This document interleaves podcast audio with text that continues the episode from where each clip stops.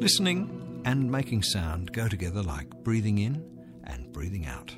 Andrew McLennan with you in a listening room full of wings, water, wonderful wild cries, and the very life breath of forests ancient as the hills.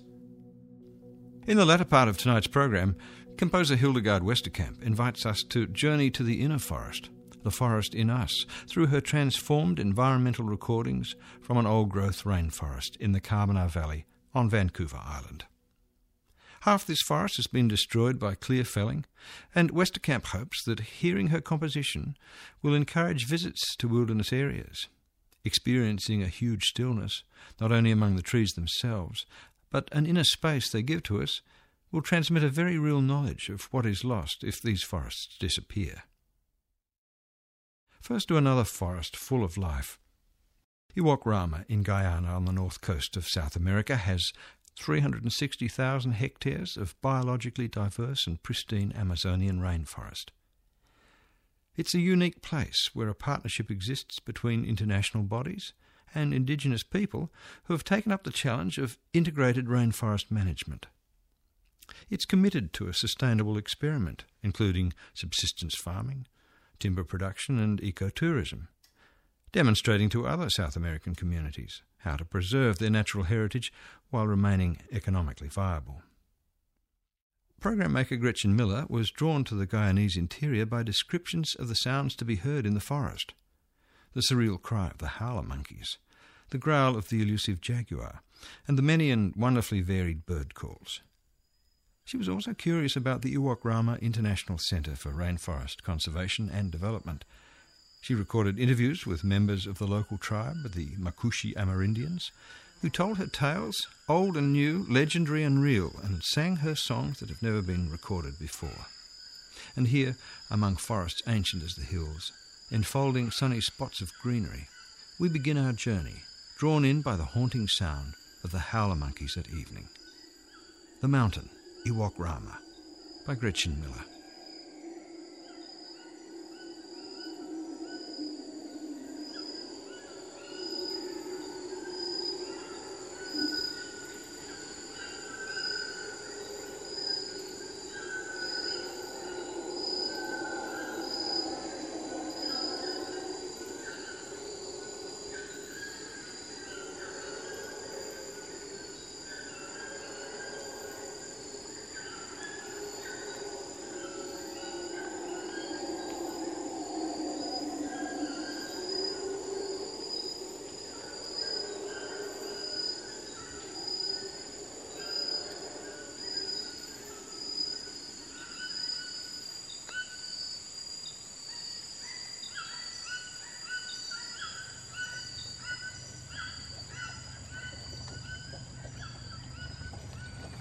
Pirai. I did pirai. You got one? Yeah. Is that a piranha? Yeah.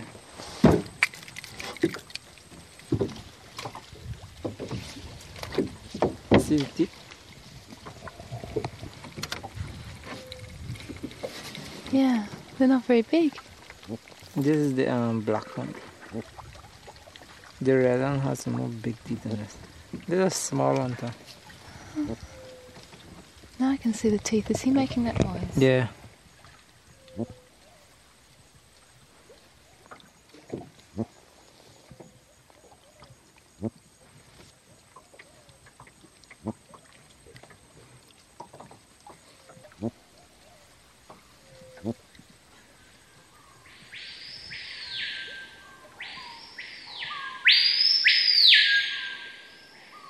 Two hundred and twenty miles from Georgetown, on the left-hand bank of the Essequibo River, sits the Iwokrama Mountains. It dominates this the southern half of the Iwokrama Reserve, and it's approximately 1,000 meter high above sea level.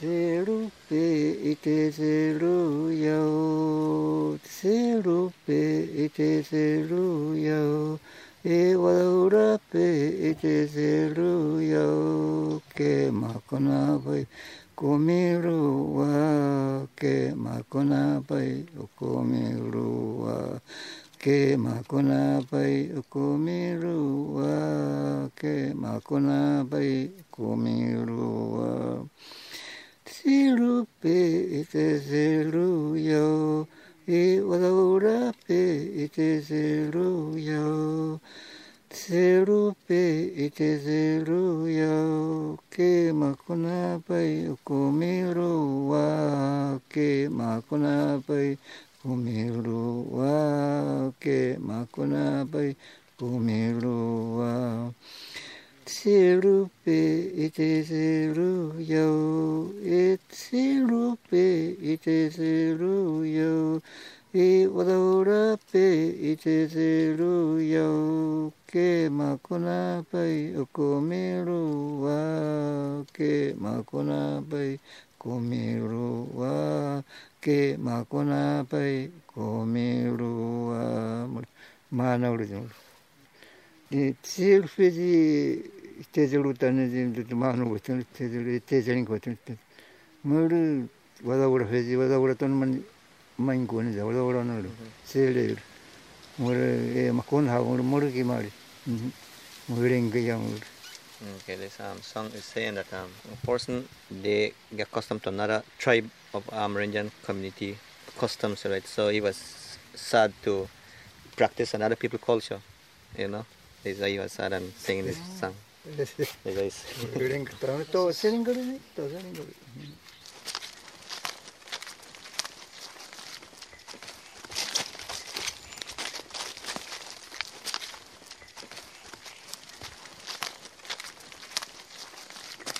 This tree here, this is the yari yari tree. You use this, um, the small ones and straight pieces to make fishing rods. You know, instead of buying those big fancy things from the States or something, we use this to make the fishing rod. It, it has a, a good spring to catch the fish. Mm-hmm. You also use the bark for diarrhea. You scrape, you scrape off this here, cut off piece of the bark and boil it and have two teaspoon, depends on the age of the person. You don't take too much because you'll get piled up.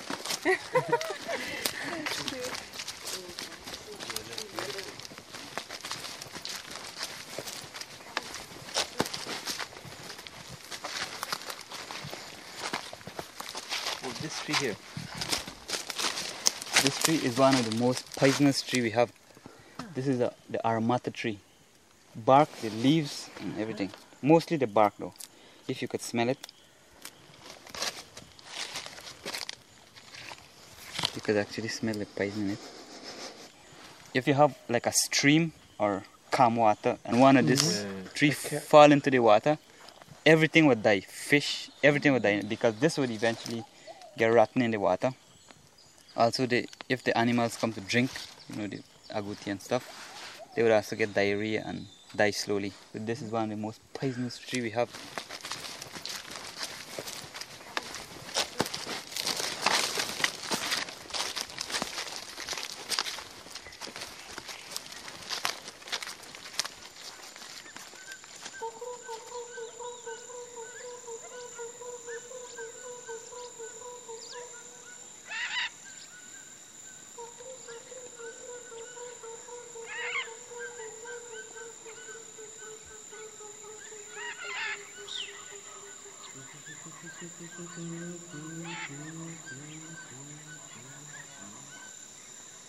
When I was small, I used to stay with my grandparents, and so they he used to like be mostly in the forest and these kind of things. And from here, you know, I learned like most of the medicinal trees and so. Plus, uh, he teach me some of the calls of birds, you know, just like listening, and he tell me that is that bird, you know. And sometimes he would like be imitating or telling stories. But then he died and gone, so I I just left with what I know.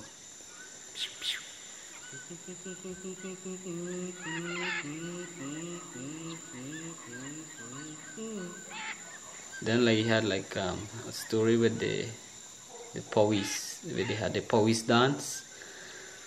There's a story with the birds, the Powis and the trumpeter.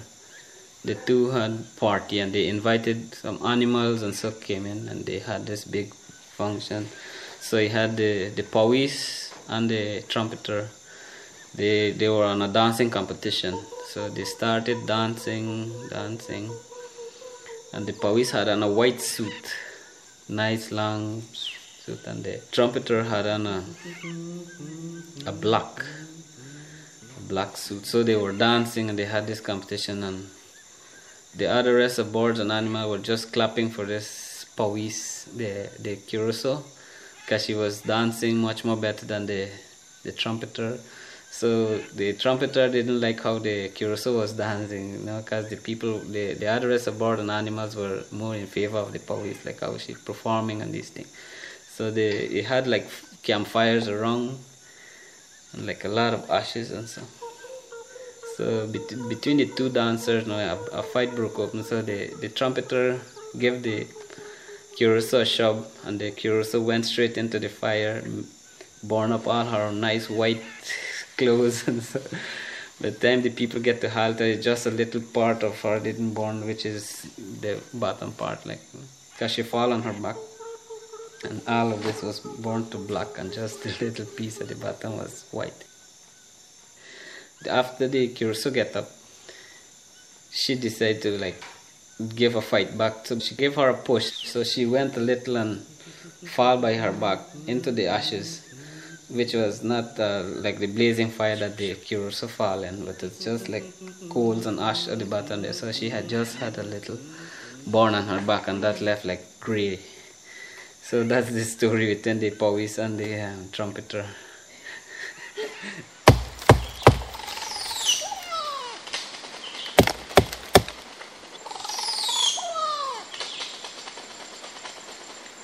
Okay, you see this tree here? This is a special tree. This is the mora tree, commonly found in flooded forests. You see the big buttresses that it has? It has to have the, the big buttresses to keep it steady. When wind blow, it won't break down easy. Hunters also use this. They use it as a signal. If you and a partner and your partner just goes straight away and look for something else, instead of saying whoo or whistling, animals would know that human are around. So you just signal by hitting the spur. You call the spur the buttress is the spur we call it. So one would one would hit it, and the other one would reply. There's there's the signal. So oh he is in that direction. I would head that way. If I don't find him, I hit again. You would hear a reply. And that is that is how they use the spur for signaling in the forest.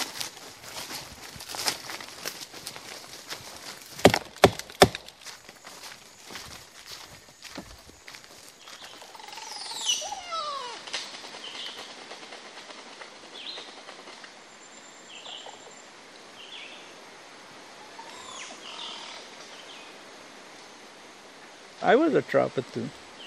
But then when I saw what the Brazilians were doing, I couldn't really stand it because we had permits to do trapping, but you had specification like you couldn't kill a black caiman under two meters. You shouldn't shoot uh, otter um, female if you see them with cubs or um, in thing. You try to shoot the male only. But the Brazilian had no um, no system, anything they would kill. And one day we met a guy on the river, and we asked what he was doing. He said just following a pack of otters and see where they're going to sleep, and then he'll smoke them. So we decided we would observe what he's doing, since we were trapping too. And then in the late evening, he said he found out where they are and they're sleeping, so he returned. Well, we didn't camp too far, too. So in the night when he went to do the um, smoking, we went and looked on. So what he did, he normally walked with a lot of pine twigs, a little kerosene or um, gasoline in a bottle to start a quick fire, and he would get green leaves of certain types of wood which would smoke and has a resinous scent that you know can make you cough. He started fire quickly, puts the green leaves, and then he used this crushed pepper. We um, Brazilian call it ajikitai, the Makushis call it turining. and he would sprinkle it on it and fan the smoking, and you hear the otters coughing in there, and they start to suffocate. When the coughing stops, he takes out the fire and allow it to cool off, and then goes. But he was killing everything, the pups and everything was killed. And I asked him why he's doing this. He said they use it for the coating. They use the otter's pelt really for winter jacket for the inner coating in places like Russia and Greenland, places where you have heavy ice. Huh? And he said the young pup, the skin is very soft, so they use it for the neck of the jacket, so it can be nice. I said, but you shouldn't do it. He said, well, his money, he wants money. The other guy again, he was killing caiman, even the small ones. So I asked him what. He said, well, that is what carries the price. One of those is equivalent to one of the others because the, it, when it makes ladies' slippers or shoe, it's very soft and it's very expensive. To make wristwatch bands or wallets, purse, and this kind of thing. And that is why it carries a heavy price. I said, but if you kill all these young ones, in a short while they will I say you go somewhere else. Well, after we returned in December um, 67, I reported the matter to the police. And the SO in charge, he wrote the commissioner of police, was then Roy Barker. And surprisingly, within a week, they sent and asked me if we can, um, if I can work with them to do uh, wildlife protection. I said, sure, why not? And I started with them. By uh, being a trapper, I knew how they operated. And within six months, we were able to get them out of the place. And we had things under control. Things were going good. People had started to respect the land. Now Iwokrama is trying to do something about it, and we are trying to get the communities to understand how important our resources are. They are very important, but people don't look at it that way.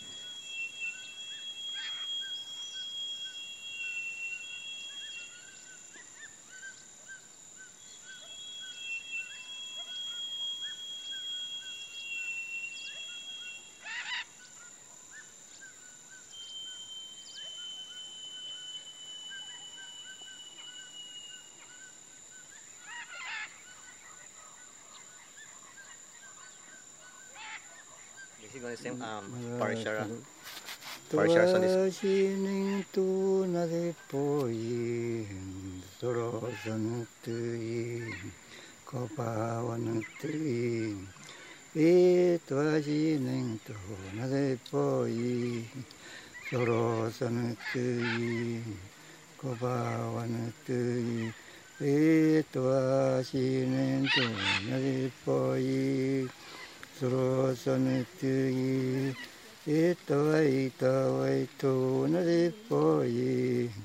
ko pa wan tu yi soro son tu yi Ita wa shi nen tu na de po yi ko pa wan tu toron da morin to Mm, Parishara de. mm bri Um, this Parishara song is um, saying about birds. This Parishara song, right? tu na po yi to I'm saying um, the birds, for the birds above um, river, type of dance that we traditional. We don't have um, those things number in our. That is why we say in our culture, you know, we forget about our own culture and practicing uh, Indian and Brazilian and you know English music and forgetting about our own songs. je bra tere ko ma de ku jam na na Evet, koptum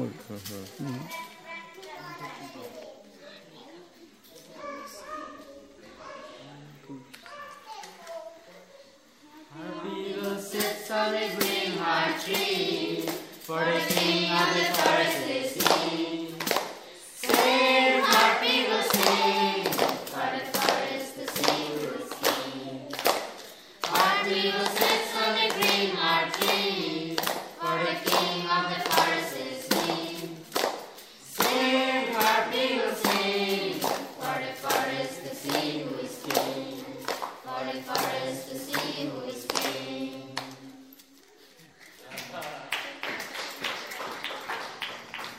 It was really hard for the old people, especially when they meet the small children going to school and whenever they're going home from clinic or wherever they went. They meet them on the road and they try to speak to them and they would answer them in English, where old people cannot really understand English. My children, for example, none of them weren't speaking my language. They could have understand a little, but they weren't speaking it. And furthermore, um, teachers in schools, the children were not allowed to speak Makushi, just English. So from there, they forget about their language. So we asked ourselves if we could bring back our language. Since then, I started to speak to them, and it was a surprise to them. When I start speaking to them, they understand because my children speaking my language now. Yes, it is really nice, though, all of them. One of the researchers from Aranaputa, I think she had her last baby speaking her language from baby. Yes, it was nice.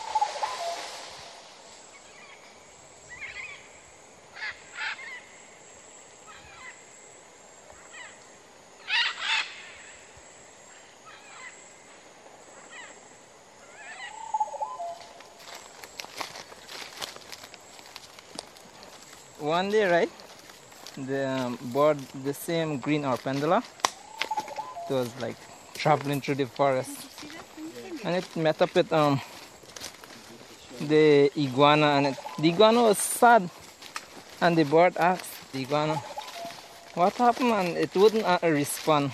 So um, keep asking why, why you are sad, and it wouldn't respond. So the bird just like in, in order to like get back the iguana happy it just like um did make this song and it it raised up the tail right? And it carried forward its head it beat into like pop, pop, pop, pop, and go forward and like you know like it made a funny movement and then made a song. And that's what made the iguana happy again. That is it really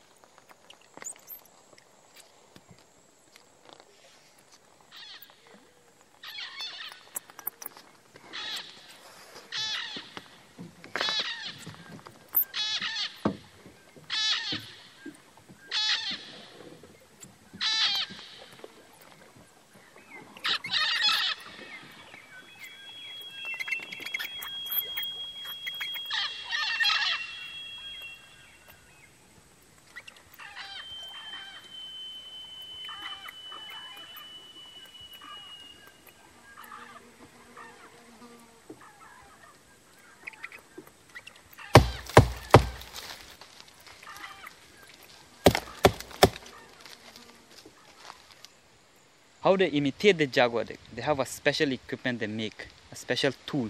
They make it out of akuri skin. You know, shoot the agouti, you know, the red rump agouti is a rodent, one of the rodent you find in, in the forest. The jaguar love to feed on that same animal though. So you, you shoot the agouti, you skin it, you put the skin to dry, and then you have a, a nice milk tin or a carve out a hollow wood. So you put this skin over this thing and you tie it tightly with, with a string or something. So it would have this this skull. And then this equipment now, you would use the call in the jaguar while you're on this in this height, make with local bush and so. And when the person is sitting here, the, the shoot man, the gunman or the arrow man would be sitting high above. And the, the person would be like this because it's at ground level. Jaguar won't call high up. Jaguar would call more lowly because this is the size of a jaguar. So he would he would begin by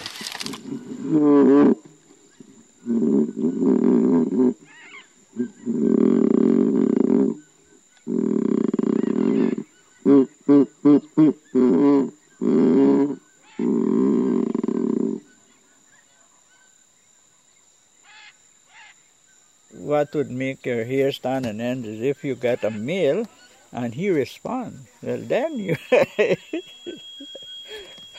it's quite uh, hair raising. Some I had that experience and it can be very scary because one of the things with the jaguar when he would do that, he would put his mouth close to the ground and it travels and you really can't pinpoint say oh he's at this end or he's this way. It sounds like he's all around you. And i think that is one of the ways in how he demoralizes other animals and get you know get them scared. And sometimes they believe they're running away from him and they run into him. And then to look at one face to face at about five meters it's not really um, welcoming. you have to have guts because if you don't face him and you try to run, he would leap on you. Uh, but once you look at, stare at him, you have to keep your eyes on the ears. Once the ears is thrown in front, he's picking up sounds and he's still doubtful. But once you see that ear go back, he's about to leap. I had a very close one. Killed the dog, and I went and I go.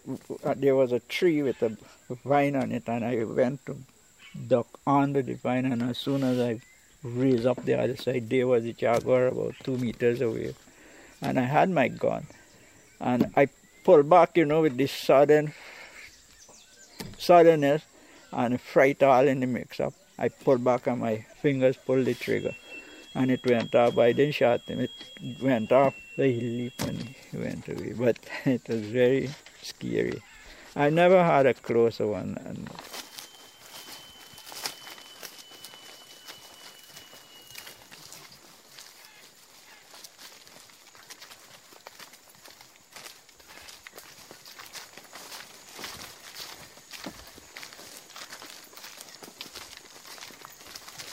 Okay, you see this this big nest here? This this long hanging nest here? You call it the fuku ants. The Amerindian use it for the dog. We love dogs to hunt with. We depend on them to catch animals or run on animals so we could shoot them with our, arrow and bows and eat them. Right? So without without a willing dog, it's like going in a canoe without a paddle or going to paddle in a canoe, you forget your paddle. So you have to get willing dogs. Love to hunt. You know, as soon as you go in the bush, they must run behind animals and stuff. This ant's nest here is for making your dog hunt, being a willing dog. You know, you have some dogs love to go under the frying pan or in the ashes, just lying down, only waiting for when they hear your plate knock and they're hustling for come and eat food, right? But we don't want that kind of dog. We want the one who could hunt, bring in animals, then they would get the food.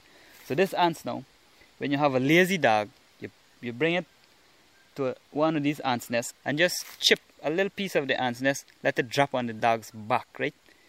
And then this dog would start behaving and getting like, and start eating up and stuff like that. Then you lose the dog, and the dog would go running wild through the bush, in and out, scratching, digging, booting up on trees. From then on, the dog would always be willing. Anytime he hit the bush, straight to an animal it running, catching on any wild animal you talk about, the dog would become a good hunting dog. There's the usefulness of this these ants. They only look simple but they're very important.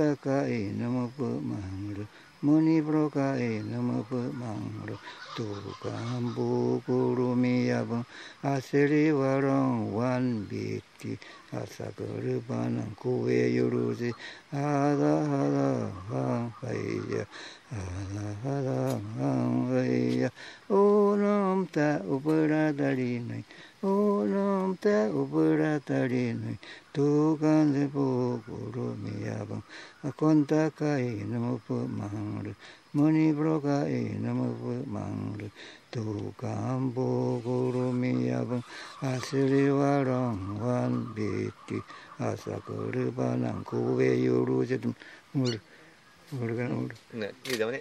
Terus Murua. Murua. Murua mongkon janu tenari. Giring sia di mur. Muri onum ta furateli no monde janu ta furateli. Tu ga muri kan. Seron one bit mi kinu biya. In mi dia mur. Pratta mi kinu lan. Seron bit ka chirun mo bima. Mur ba kue yuru jung liktun ga. Ben one cent kombul. Seron. Okay. Muri ringa ya muri. Ani ani te tamane. Ma peorata sono. A person named Mapeora um, probably Yeah. lost his money, right? And he was wondering where um, where he lost his money. So he started saying, wondering how he could find back his money. That was a um, coin that he lost. One coin is same for.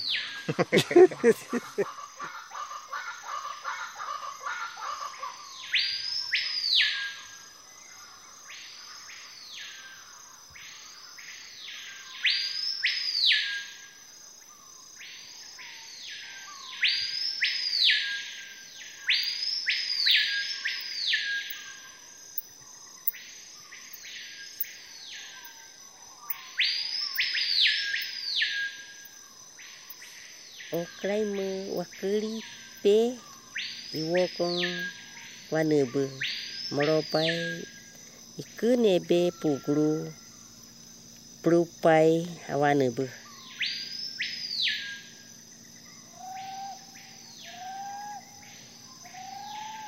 Many, many years ago, there once lived on a mountain an evil spirit being named Okraima. Okraima loved hunting and he was so accurate with his bow and arrow that no bird, animal, or fish that peeped out at him could escape. During that time, there also lived two brothers, super beings in nature, named Enshkirang and Anige. They too were excellent hunters. Enshkirang and Anige built a hunting hideout on top of Koribu Mountain so that they could check on the animals that frequently came to that spot to drink water. So Enshkirang and Anige went to their hideout and shot a kuri, deer, and other animals and birds. While they were still there, they heard a strange sound coming towards them. Whoa, whoa, whoa, closer and closer.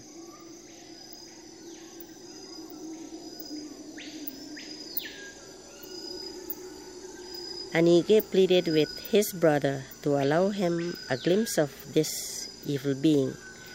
Enshkirang in return begged his brother not to look out, but Anige got his wish and peeped through a small hole in the leaves. Instantly, Okraimu shot Anige's finger, and in that instant, Anige died. Okraimu then demanded of Enskirang the body of the dead Anige. In turn, Enskirang threw down one by one the deer, akuri, and other animals which he and his brother had killed on their hunt. But Okraimu was not satisfied and kept on demanding Anige's body. With tears in his eyes, Enskirang finally gave up his brother's body and threw it down to the waiting Okraimu.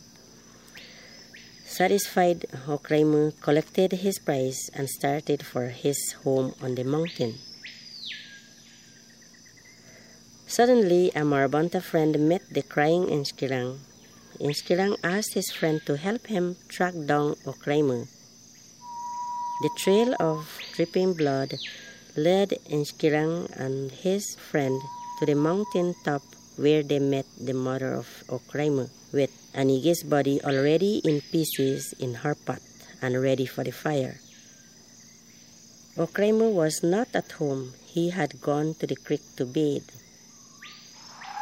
Inskirang killed Okraimu's mother, gathered up the pieces of his brother's body, and replaced them in the pot with the pieces of the woman. Inskirang made good his escape from the mountain before Okraimu returned from bathing. Far from Okraimu mountain, Inskirang put his brother's body parts together, all the while singing and praying as he slowly dripped Anige's blood back into the body.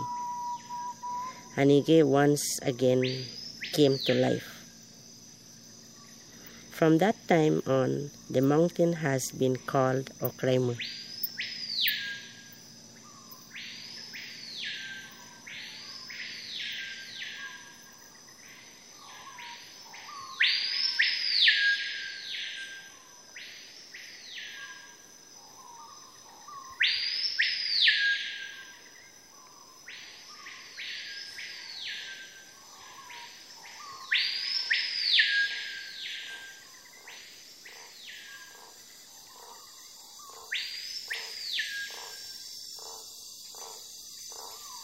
One of the features of this small community here is that traveling the day in the forest, you come in and then suddenly it comes out into this open savanna. It's like, you know, like uh, something taken off you, uh, a weight off your back, you know, you come out in the light again. And that's one of the features of this place. Many people realize that sensation, that kind of feeling. And I found this out quite some time ago when we were walking. I spent about two months working in the forest, and then when we came out, I felt that same feeling, just like a weight was taken off. You know, you felt so clear, and then nice wind blowing.